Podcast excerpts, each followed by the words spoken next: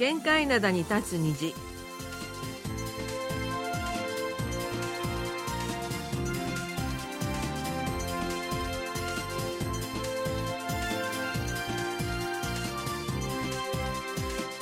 皆さんあにょがせよ11月22日水曜日の限界灘に立つ虹。隙間ことゆうちゃんもです、えー今朝の最低気温は5度でした。そんなに寒さは感じませんでした。でもそろそろキムジャンの話が聞こえてきます。初雪の頃氷点下に下がるとキムジャンの季節だと言われています。丸組の母さんことキムヤスンです。キムジャンと言いますと、まあ、冬に備えてね、はい。えーキムチを大量に漬け込むってことなんですけどももう早い人はね11月上旬ぐらいからあそうですね。やってる人もいるし、最近スーパーとかね八百屋さん行くとね白菜とかね、うん。大根とかネギ。はい。その材料たくさん売ってますよね。売ってますよね。それとほらいろんな魚介類魚介類の塩辛はいはいはい、はいこれもたくさん売ってます。はい、まさにキムジャンの季節がやってきたみたいなんですが、えー金曜日はからは今週朝の最低気温がマイナス3度マイナス4度というように本当に寒くなりそうですね。もうソウルはさ先週かな、ん。あのマイナスに下がって、はい。最低気温がはい。冬日だったんですけども、そうですね。ちょっと気温が上がったかと思ったらまたね。今週末からまたなんはいはかい寒くなるみたいですね、はい、でその先週の気温が下がった時に冷たい雨も降りまして風もすごく強風だったため、うん。えー我が家の周りではイチョウの葉がすっかり落ちてしまったんですが落ち葉いいですよねこいいんですけども今年落ちたイチョウの葉がですね黄色じゃなくてまだ緑色だったんであかわまだ黄色になる前にうん落ちちゃったの落とされてしまったんですねそうそうそうなんかかわいそうだなと思ったんですけどね。ということで今日はですね、えーそのイチョウの葉に関するちょっと面白い話題があったんでお伝えしたいと思います。えー、カオのチュンチョンにありますナミソンというちっちゃな島があるんですが。ナミソンはあのね中洲というかあ小さい島なんですけどもね、はいはい。で、ここがなぜ有名かというと、日本では、えー、ヨン様と千代姫の冬ソナのロケ地として有名で、そうあの、雪だるまがキスする場面が多分ね、ここでね、ロケされたんじゃないかと思うんんですけどですね。はい。で、ここですね、秋の紅葉でも有名なんですが、実はここのイチョウの葉っぱ、ソウルの村泊、これロッテワールドがあるところなんですけど、その村泊から毎年運ばれてて、今年で10年、18年間も運ばれていると。いやもともとここってイチョウ並木が有名なんですけども、はい。葉っぱを運んでくるんですか？そう、葉っぱが足りなかったらしくてですね。で、今年も15日に村泊からおよそ5トン、5トン結構多いですよね。5トンのイチョウの葉がこの波村に運ばれまして、その中には、島の中には、村波イチョウの葉の道というのがあって、うんそこに巻かれるんだそうです。あーじゃあもう地面がうん。全部黄色くなって、そうそうそうそうそう、うん。あの波村の中央を走る100メートルほどの区間がこの村波イチョウの葉の道というあの縦看板も出てるんですけどね。多くの観光客が訪れて、まあ、イチョウの葉が巻かれた黄金の空間で写真を撮っていると。あそうか。まあ一応イチョウ並木なんだから、うん。葉っぱが足りなくてさ、うん。なんか地面が見えたりするとそうそうちょっとね、うんあうん。あのあれなんで持ってくるらしいんですけどでもこれ村泊にとっても波村にとってもどっちもウィンウィンの政策で村泊は街路樹のイチョウの木から落ちるイチョウの落ち葉を、まあ、処分できると。うん。というのもこの時期ってさ、うん。あの道歩いてると落ち葉がすごいたくさんあって清掃員の方たちが毎日のように落ち葉吐いて捨ててるんですよね。そうなんです、うん。あのアパートの警備員のおじさんもこのイチョウの木がいっぱいあるところのだんあの群れのおじさんはかわいそうであんまり木のないところのおじさん落ち葉があんまり落ちてこないところの警備員のおじさんはちょっと暇してるわけですね。うちの棟のおじさんなんか一日中入ってるんですけど隣の棟のおじさんなんか全然仕事してなくてそれちょっと不公平だよな。うんなんかかわい一緒にやってくれないと。そうそうそうそう、うんでそれと同じようにだから村泊でもそのね葉っぱをだから処分するのに困ってたから、まあ、運送費を払っても波村に持っていくし波村としては異常気象でイチョウの葉が早く落ちてしまうので観光光客に見せる落ち葉が必要なんで村泊からもらえれば、まあ、一挙両得ということだそうです。まあ、落ち葉もねこれ多すぎると大変なんですよね。そうですねこれをあの回収して有機肥料を作ったりするところにも使うみたいなんですけども、うんそれも量が限られてるから。そうそうそう。うんそうみたいです。で、あのーこの損波一丁の葉の道の隣にはですね、波ソムの代表観光地のメタセコイアの道というところもありまして、共に多くの観光客で賑わってるっていうんですよね。でも私、あの、イチョウの葉なんて関温道に山ほどあるんじゃないかなと思ったんですけど、うん。損泊からわざわざ運んでいくっていうのが面白いな、うん。というのもですね、うん。ソウルの街路樹ってうん。綺イチョウのイチョウの木うがん41%、ああ一番多いんですよ。あなるほどね、はい圧倒的にイチョウの木が多いもんだからソウルから持っていくんでしょうね。あ、関温道なんかはイチョウの木が少ないのかもしれないカですね。モンドは、うんあの山が多いから山林でよく育つ松の木は多いんだけど、なるほど、ね。イチョウの木がそんなあの多いわけでもないようなんですなるほどよ。ということではい。えーっと、イチョウの葉のお話でございました。それでは今日最初の曲です。チャンボンジュンが歌います。ナーギョエンディング。落ち葉エンディング。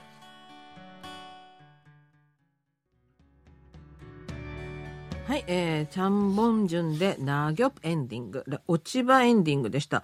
この、あの、この歌手の方は、あの、春のね、桜エンディングという歌でとても有名なんですけど、季節ごとに頑張ってるわけですね。はい、春も秋もこの方の歌で お届けしたいと思います。はい。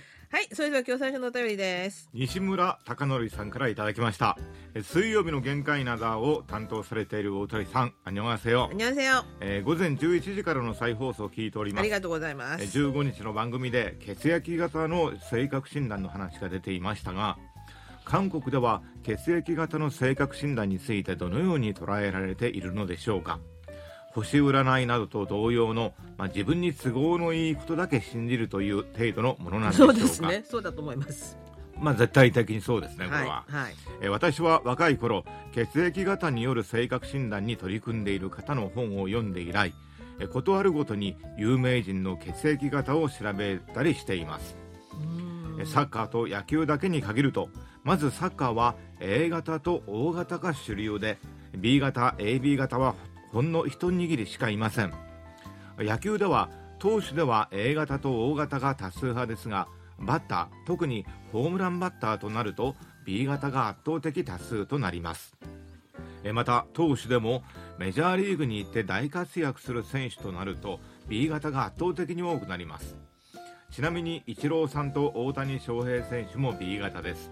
おそらく B 型の環境の変化に強いところやどこに行っても自分のやり方を貫こうとするとか、まあ、人の意見に耳を貸さないといった身勝手なところがいい方に出ているのではないかと思います。え韓国代表で4番を打っていたノーシーファン選手の血液型を知りたいものです、えーお便りいただきました。ありがとうございありがとうますございました。そうかあの西村さん結構面白いことをやっていらっしゃいますねはい。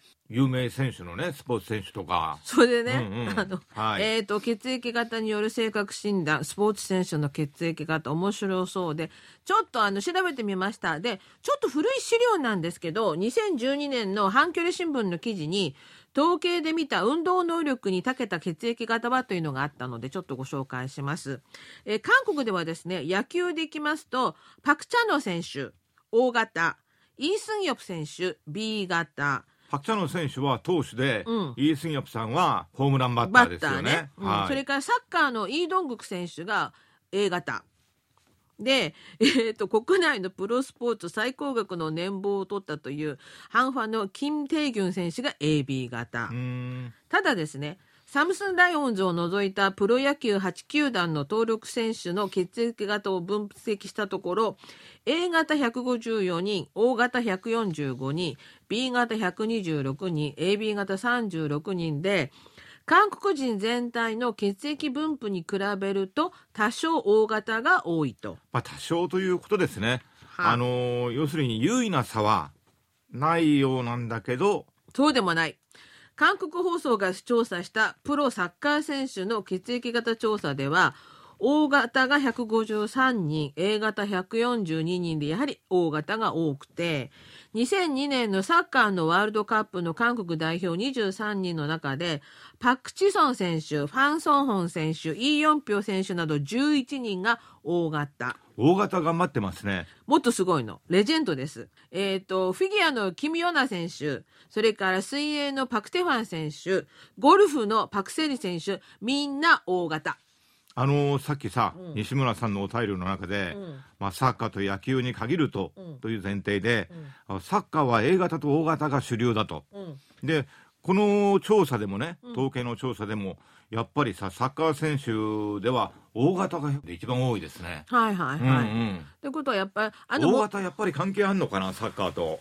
ただ、もともと、あの、分布的には A 型が多いんですけども、やっぱあの、スポーツ選手には O 型が多いのかなと。私、キム・ヨナ選手とパク・セリ選手とパク・テファン選手がみんな O 型っていうのはすごいなと思いますよね。だけどあのほら、まあ、星占いにしても、うん血液型にしても、うんちょっと遊び感覚でまあね。やってたんですがあの西村さんみたいにねいろいろと統計を取り始めるとそれなりになんかあの意味あるうん。結果が出てきますね。はい。で、西村さんお尋ねのハンファのノーシファン選手なんですが、はいインターネットで一生懸命調べたら、球団のホームページにもどこにもね、血液型書いてないんですよね。だから、だから最近はあんまり流行らないのかな流行らないというか、うん血液型関係ないわけですよスポーツ選手としてはあ、そこまで断定しない方がいいと思いますよ。どうかな？どうなんですかね。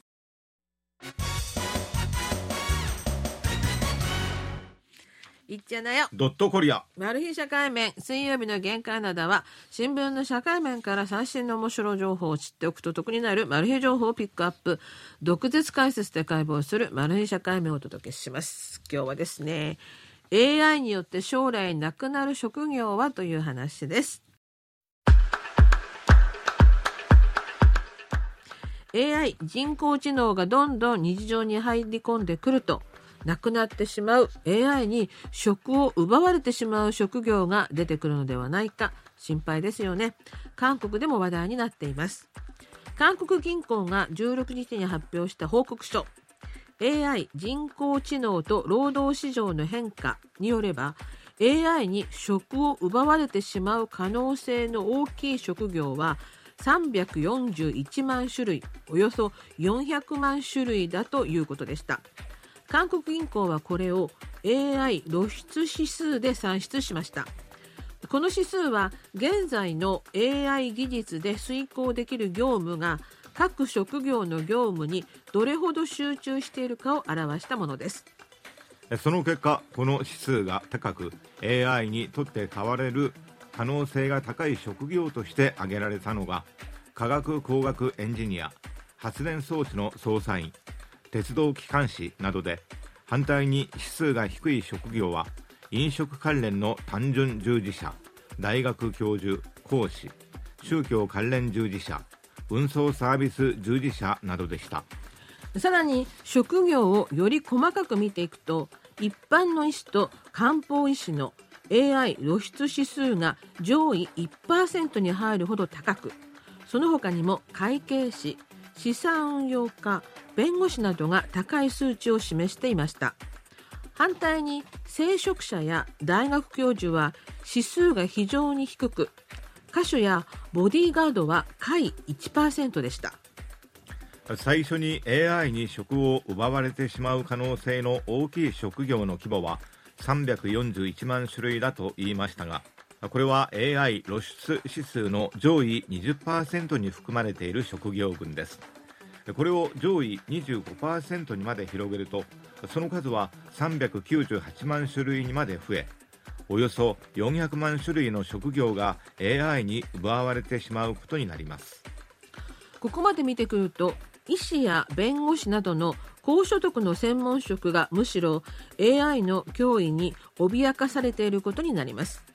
これは AI の技術が過去の新技術とは違いむしろ高学歴高所得階層にも最も大きな影響を与えるというものです。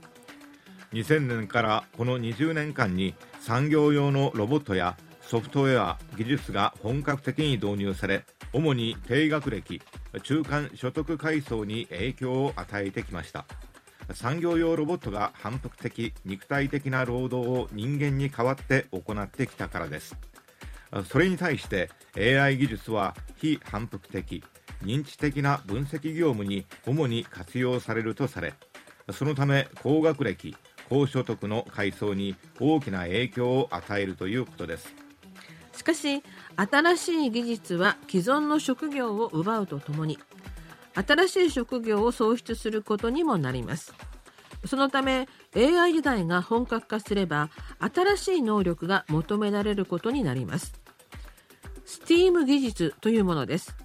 これは科学サイエンスの S 技術テクノロジーの T 工学エンジニアリングの E 数学マティマティクスの M を合わせた言葉です。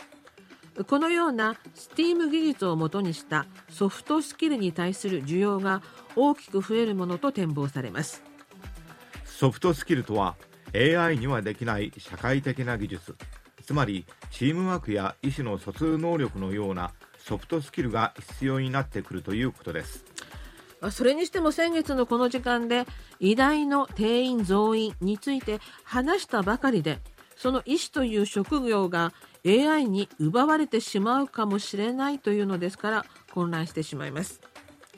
AI 露出指数が下位1%だった歌手やボディーガードが将来的には一番有望な職業だということでしょうか？でも歌手になるのも偉大に入るくらいに大変ですよね。それでは今日の2曲目です。ジュアリーが歌います。スーパースター。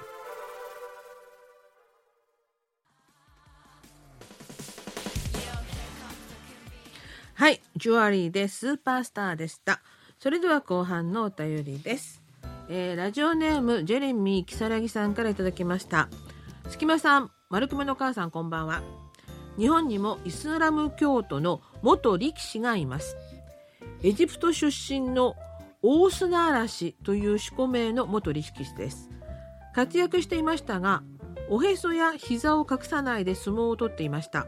でも不祥事で引退させられました。ということでありがとうございます。いやなんかあのー、お相撲さん関取というとモンゴルの人が多いのかなと思ったんですが、うん、エジプト出身もいたんですね。そうなんです、うん、だけどやっぱりねさすがにあの回しでね、おへそは隠せませんねそう、うんうん。うん、あの先週あのバレーボールでねイスラムのあの、はいはい、出身の方がいらっしゃる女性、ね、そうそうそうそう。というお話をしたんで。はいそれをお聞きになってお手紙いただいたんですけども、えー、で調べてみましたこのお相撲さん大砂嵐金太郎さんとおっしゃったそうです。金太郎。名前いいですね、金太郎。はい。で、四股名の由来は、本名の一部のシャーランに、シャスナ、ラン、嵐を当て字にし、えー、親方の四股名の代の字をもらったというものであり、下の名前の方には、金太郎は熊と相撲を取って勝ったほどだから、その強さにあやかりたかったという願いが込められているそうです。そんな話があるんですか？はい。金太郎ね。金太郎ね。でね、うん、この方本名すごいんですよ。アブデラ・ファン、アラ・エルディン、モハメット、アハメット・シャーランさんとおっしゃる。大体、こちらの国々の方の名前見るとね、うん、アラーとかね、うん、モハメットとかね、よく入るんですよね。いやでも長いですよね。本当に長いな。で、あの初めてのあのムスリン、イスラム教徒のお相撲さんだったということムスリムね。はい、ムスリム。だそうです。はい。はい。で、あの、ジェレミーさんのおっしゃる通りに、写真でも、あの、普通のお相撲さんと全く同じ衣装を着てらっしゃいました。だから、あのね、回しを締めて。いや、そりゃそうですよ。あほら先週ご紹介したバレーボールの選手は女性だったのでねあの頭に巻いたりとかいろいろなさってたんですけど、はい、あのイスラム教でも国によっていろいろなんかね服装の規定が違うようで、まあ、男性はねあんまり厳しくなくて、まあ、あの帽子をかぶるとか。あとサウジアラビアとかこの早いあの白いこう衣装とかも着てらっしゃいますけども、うん、女性がねなんせいろいろ服装に規制が多くて。最近はね、いろいろな国から外国の人たちもたくさん来てますので、うん、あのー、ヨンさんのハン南ドン、はい、イーテウォンの近くにイスラムのソウル中央寺院ってあるんですよね。ありますよね。はいはい、行ったことありますか？あの下から見たことあります。おあそこね結構僕どんなになってんのかなと思ってわざとその近くまで行ってみたんだけあどはいはい。さすがに中には入れませんでしたね。あそうですか、うん。入ってもいいんじゃないんですか？入ってもいいのかなとちょっと迷ってしまって。あ聞いた話ではあそこって男性の礼拝室は2階にあって、女性はまた別なの。女性の礼拝室は3階にあるそうなんですよ。なんか別々みたいなんですよね。なんかそこら辺が私は気に食わないですね、いや人の宗教を気に食わないとか そんなこと言わないでよ。だって女性だけがなんか厳しくてさ、ね結構厳しいんじゃなくてなんかいろいろと規則というか決まりがあるんでしょうね。違うんでしょうね。あるんうね。まあ、うん。仕方がないですね。はいじゃあ次のお便りです。はい岐阜県の藤田秀樹さんからいただきました、えー、KBS の皆さんご無沙汰しております。21時の放送をメインに拝聴していましたので今はロシアロシア語放送がよく聞けています。水曜日のコンビさんの掛け合いも続いているのでしょうか。丸米のお母さんは NHK さんの韓国からのお知らせでかしこまってお話しされているのをよく聞いています、えーそろそろ飛行機に乗ってハングルを聞きに行きたくなってきました。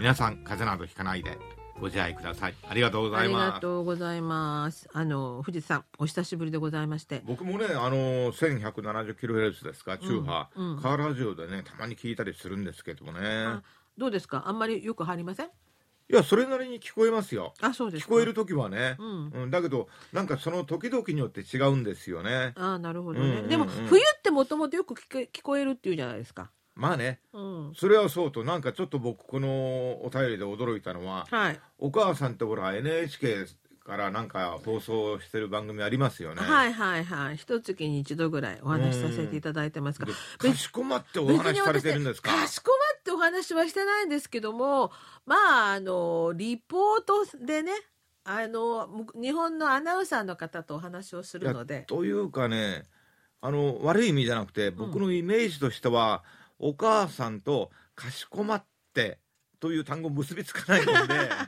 はーい、まあねあのこの限界などとはやっぱりちょっとトーンが違うかなと思いますけどね、うんうん。はいそれからそろそろ飛行機に乗ってハングルを聞きに行きたくなってきましたってそうですよね。どうぞどうぞ。あの飛行機に乗ってハングル聞きに来てください。あの本当に最近外国人観光客たくさん見かけましたね。私昨日夜 NHK に行くのでこう歩いてて地下まで降りたんですけども地下鉄の駅に降りていくまでに3組の外国人観光客の皆さん見ました。うん、外国人観光客。そのコロナ禍の時はね全然いなかったんだけど、うん。急に増えましたよね。でそれもああのロシア系の方だな。あトルコ系の方だな。あ中国系の方だなってその言葉とかでね。いやすごいなと思って。いや前はうん。日本と中国だけそう。と、まあせいぜい東南アジアかな。そうそうそう。今は本当になんかいろんなところから来てるんですよね。そうなんですよもう。最近さ韓国の人たちはみんな日本に行ってるみたいですね逆に。逆にね。あの円安の影響とかもちょっとあってす、ね,はい、すごい人気だそうですよ。いやでも日本人観光客の方もうちの近くのショッピングセンターでたくさん見かけますよ、うんうん。うんうん、ということでぜひ藤田さんも飛行機に乗っていらしてください。ということでそれではまた来週水曜日のお相手は隙間ことゆうちゃんもと丸くめのお母さんこときみやすんでした。ありがとう